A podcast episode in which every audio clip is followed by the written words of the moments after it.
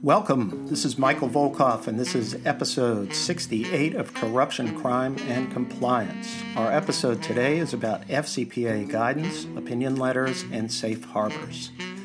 Hello, everyone. Thanks for joining me today on Corruption, Crime, and Compliance, a podcast focused on the legal and compliance industry. Before we get started, two points. First, please subscribe to our podcast and provide comments to help let other compliance professionals know about the podcast. Second, I wanted to mention that my law firm, the Volkov Law Group, provides FCPA or anti corruption compliance services. We've collaborated with companies large and small in a variety of industries to design, enhance, and implement effective anti corruption ethics and compliance programs. If interested in our services in this area, please contact me at mvolkov at volkovlaw.com.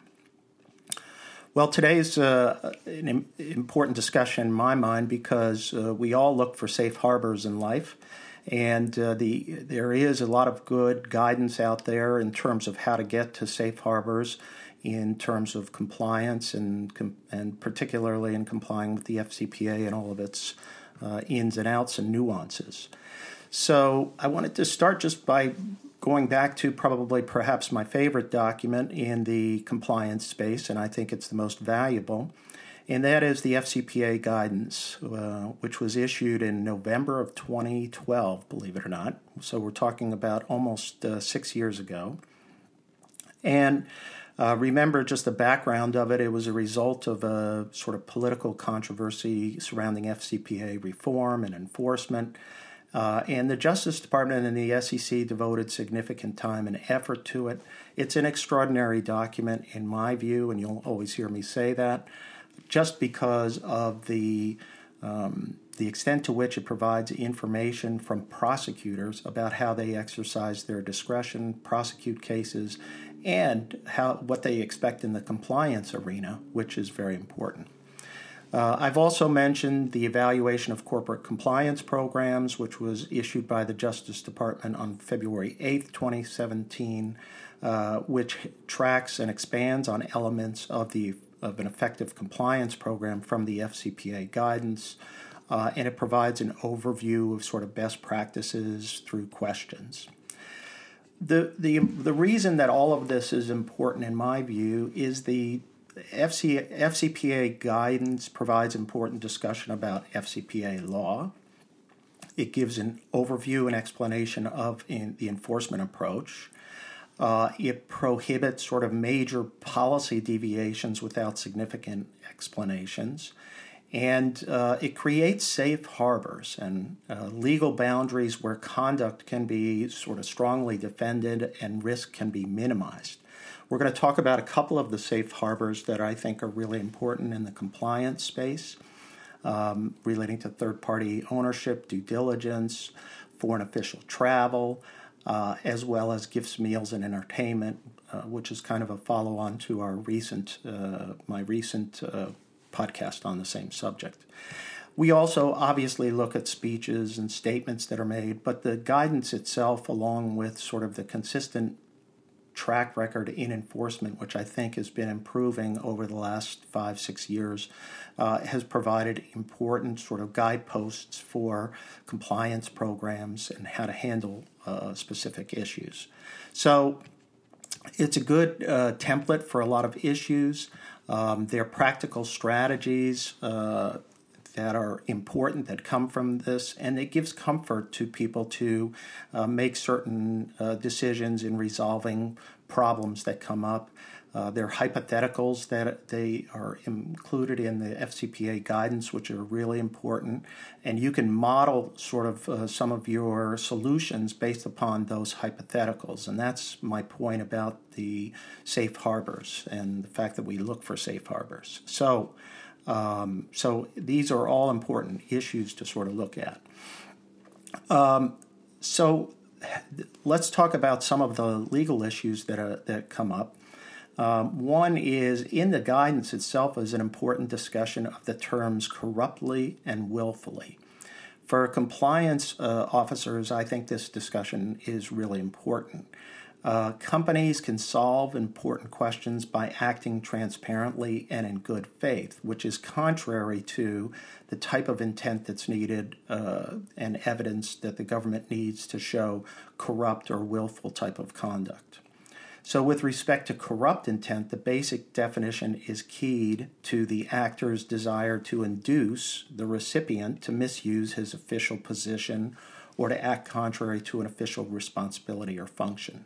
In other words, so while I may be making a payment or giving a benefit to a foreign official, what has to be keyed in my head and has to be proven beyond reasonable doubt in a critical in a uh, in a criminal case is that I am intending to induce the recipient to misuse to act contrary to his or her official position or duties or responsibilities or function uh, through the payment of money or the transfer of some kind of benefit. The term willful applies only to individual de- uh, defendants, and it's kind of an anomaly, and not to corporate actors. And this was actually one incongruity that uh, the Chamber of Commerce in, back in 2011 had proposed as a reform is to uh, apply the term willful with regard to corporate actors. Uh, the Supreme Court, though, has repeatedly criticized Congress for using uh, the term willful, which can have varied meaning, meanings and interpretations depending upon the specific context. But probably the most uh, helpful case from the Supreme Court in this area is a case called United States v. Bryan, which established an important definition for willful which arguably or applies in the FCPA context, a willful act is one that is undertaken with a bad purpose, meaning that the actor does not need to know a specific law, so they don't need to know that I'm, you're violating the FCPA, that the actor is violating, only that the actor is doing something wrong. So the payment made to a foreign official to induce that foreign official to act contrary to his or her duties uh, has to be made with a bad purpose. So take those explanations as guideposts. That's important in terms of helping us with regard to safe harbors that companies can build to ensure compliance. In other words, that to me is the reason that we have documentation or we uh, or we include an expl- a good faith explanation for why we believe our conduct is legal or our decision in terms of a gift, a meal, a hospitality arrangement, or you know more important arrangements uh, are okay and they, they don't cross the line. So, criminals, like I said, tend to act secretly to avoid detection and without regard to internal controls, which are designed to promote compliance when a company takes actions, in my view, in good faith, they are, they are acting contrary to such intent. Companies that adhere to procedures and controls which are aimed at compliance are helping to build that safe harbor. So, this doesn't mean that every action or issue considered requires lengthy and costly documentation. Rather, what I'm saying is this approach is designed to prioritize risks and then build safe harbors around the higher risks. It's a refined and sort of careful approach to compliance, and it should be built into almost all of your important procedures like third party risk, managing your third party. In other words, to maximize your legal protection while minimizing uh, the use of compliance and legal resources on individual transactions. So once risks are prioritized and systems are designed to address those risks, then you have to develop important protocols. So, in the higher risk operations, you should take steps, for example, to document any decision or action, explain the reason for action or inaction, and provide a legal analysis which supports the action. So, acting in that manner is consistent with corrupt and willful, uh, inconsistent with corrupt and willful intent, and therefore helps to negate any inference of criminal uh, intent. So let's talk about a couple of areas. Let's start first with uh, paying for gifts, meals, travel, and entertainment expenses. In the FCPA guidance, we've there's some important distinctions between improper and proper gifts and appropriate gifts are those which tend which are usually given openly and transparently. properly recorded in the company's books and records, motivated by a desire to express esteem or gratitude and not corrupt intent to induce illegal behavior, and are permitted under local law. So the key touchstone here, again, in distinguishing between legitimate motives and corrupt intent, circles uh, surrounds these types of issues. Um, enforcement authorities, uh, and this is mentioned in the FCPA guidance, are not focused on ordinary and legitimate promotion of a business. Instead, they are focused uh, on conduct that is intended to induce the foreign officials to act contrary to his or her duties.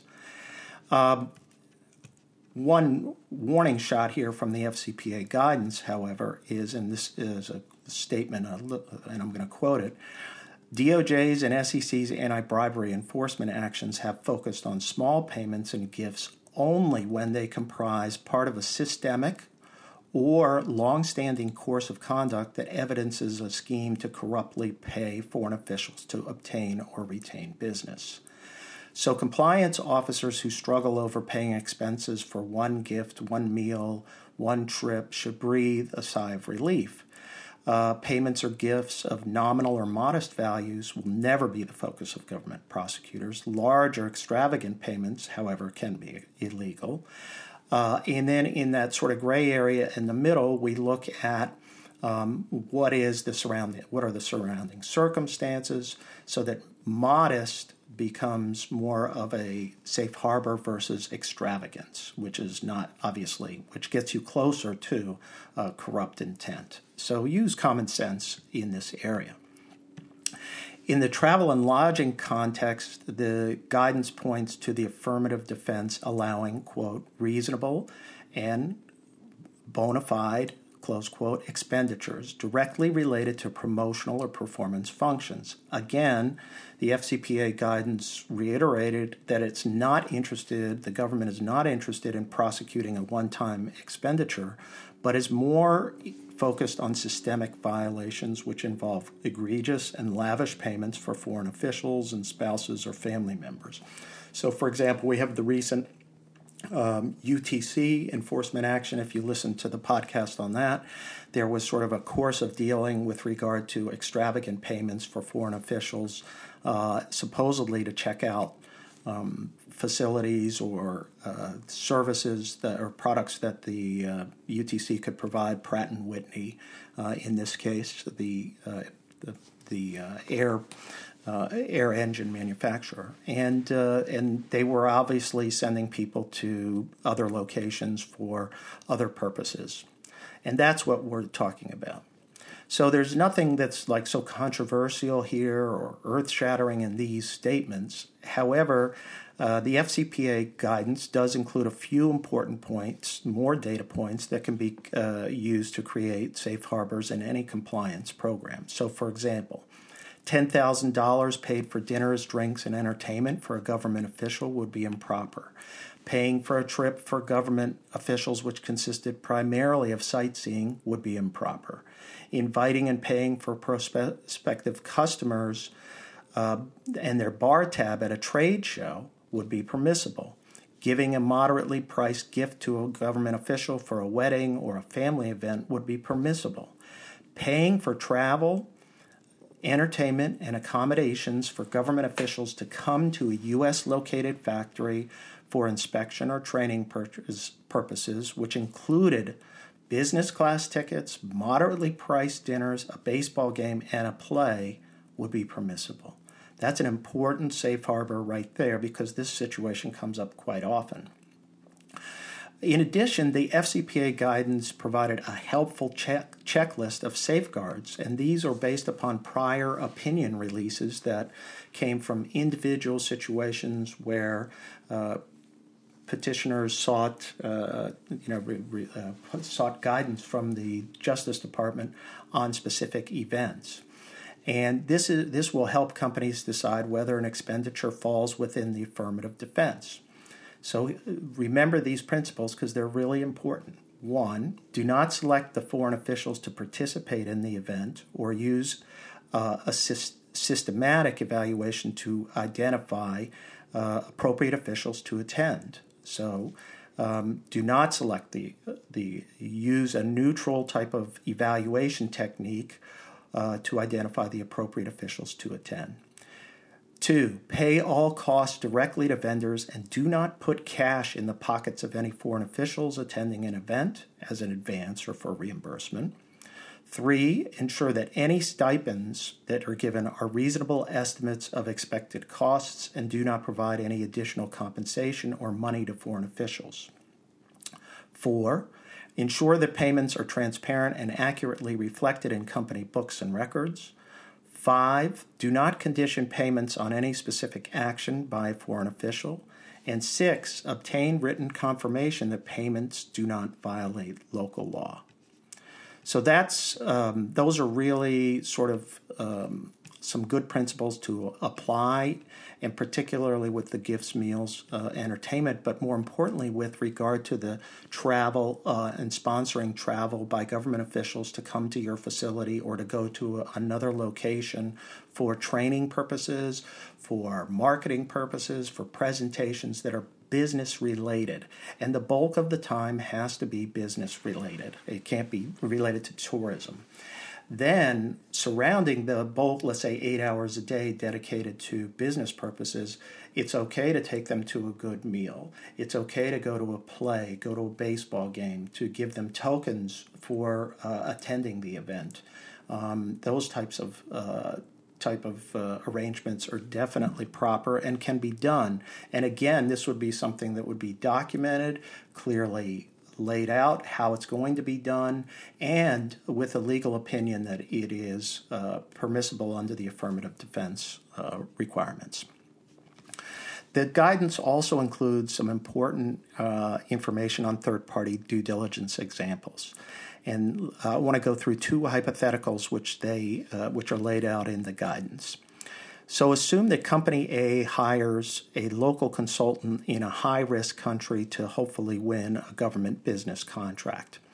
The consultant has strong ties to political and government leaders in the country and is paid a significant monthly retainer as well as a su- success fee of 3% of the contract value for any contract the company wins. Now, so we know that this is a risky type of situation. This is a high risk situation. Uh, and we have to make sure that we have heightened FCPA related due diligence. We have plenty of red flags in this situation. We have the high risk country, the size of the deal, uh, that let's say there's no prior relationship with the consultant. The consultant has strong ties to political and business leaders. There's a success fee structure, and let's hope that the services themselves that the consultant is going to provide are not just vaguely defined, vaguely billed uh, on a monthly basis, let's say.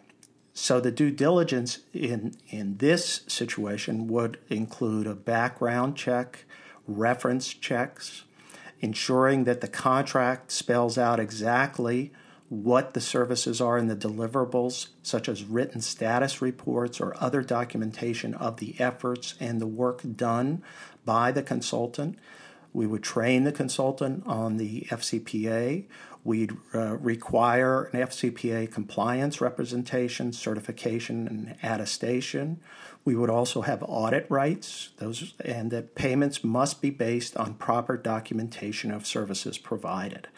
That is uh, that's a critical type of situation. But that that's the kind of due diligence that the guidance talks about in a situation with a high risk structure like that. They're not saying that you can't do business, but they're saying that if you do business, there have to be certain protections put into place. There also is another example which uh, is comes up as well, and this is the example where we have local government ownership in uh, the uh, third party.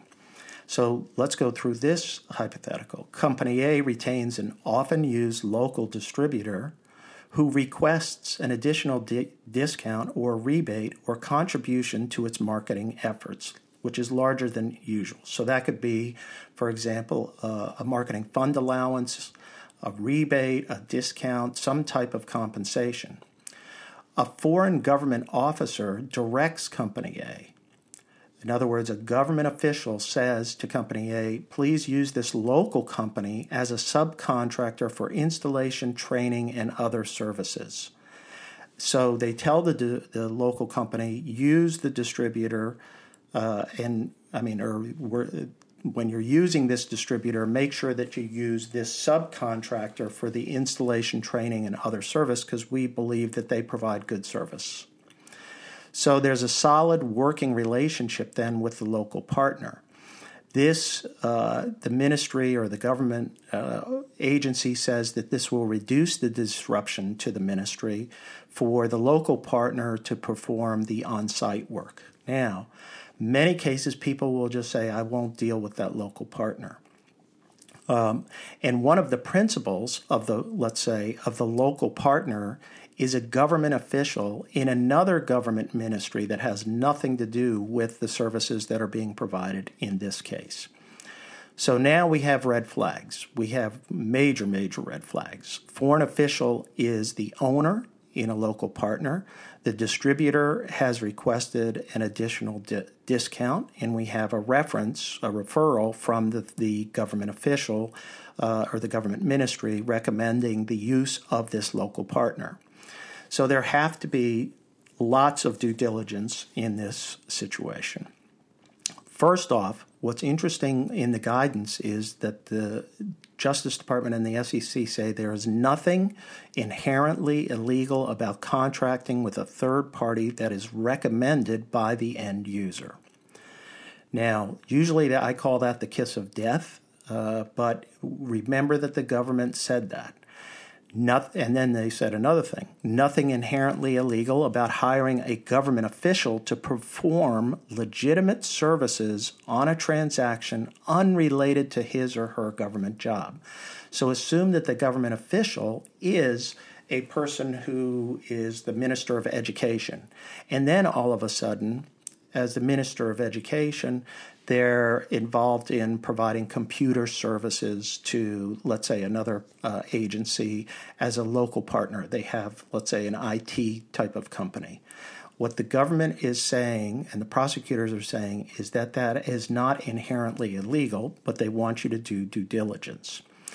And in this case, what you have to look at is to make sure that that government principle number one uh, has no role in the ministry's decision to award the contract to Company A. In other words, that because he or she is in a different ministry, they're not going to have any impact.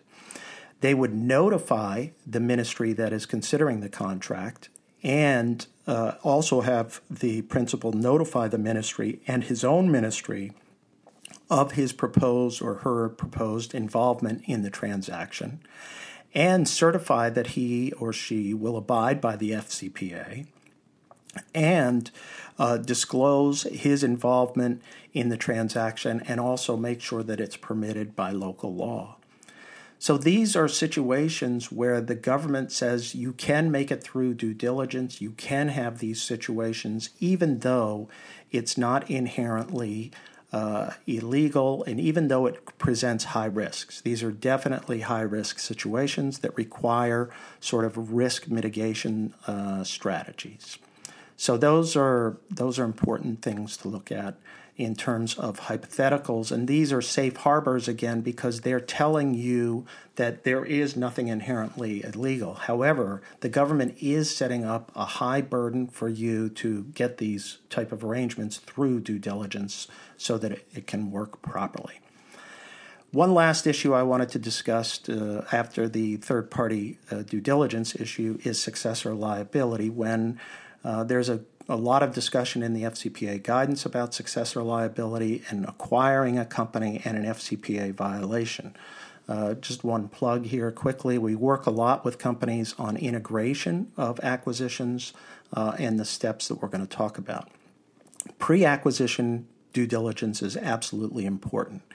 Uh, but it's uh, but the emphasis uh, lately has uh, come, and the government's sort of come full circle, starting in 2010 all the way up to now, uh, where they've uh, said that they will apply the corporate enforcement policy for mergers and acquisitions.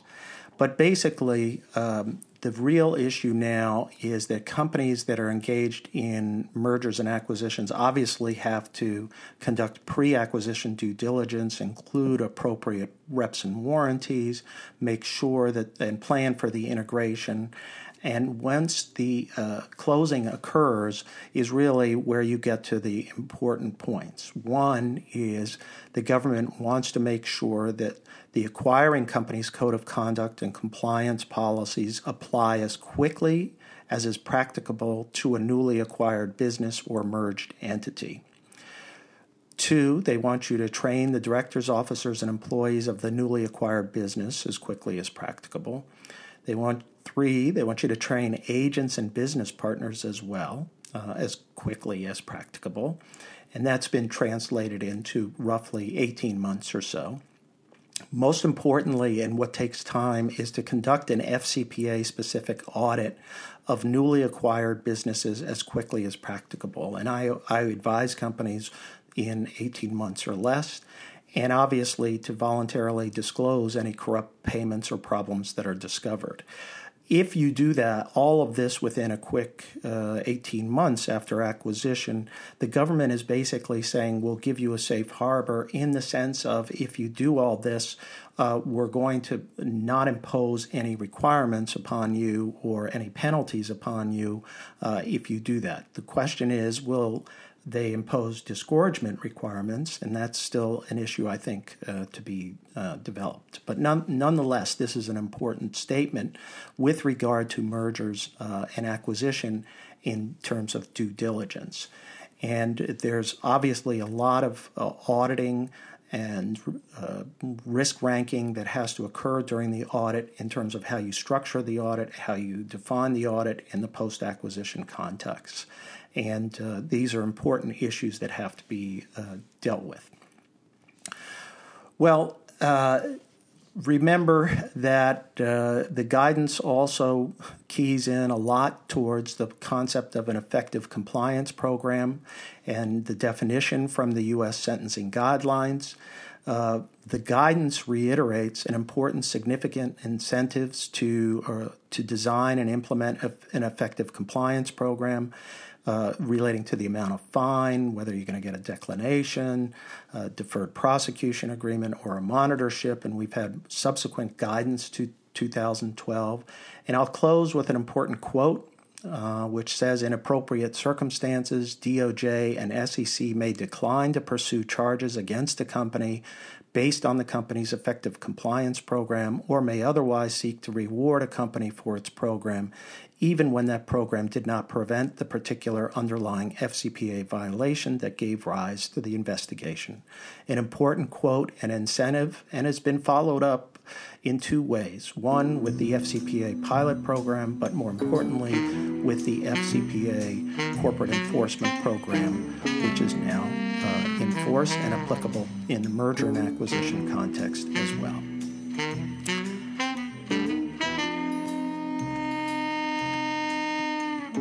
Thanks again for listening to Corruption, Crime, and Compliance. Uh, please subscribe to the podcast series. The Volkov Law Group believes that every company should have a robust ethics and compliance program. Experience and research show that ethical companies are better performers in the global marketplace. At ethical companies, employees believe in the company, they feel vested, and are more productive. As a result, misconduct rates are much lower and financial performance is higher. We can help you achieve these benefits through an effective ethics and compliance program. You can learn more about our commitment to effective ethics and compliance programs at our website, www.volkovlaw.com, our award-winning blog, Corruption, Crime, and Compliance, and our podcast series. You can contact me anytime at my email address, mvolkov at volkovlaw.com. Let us know how we can help you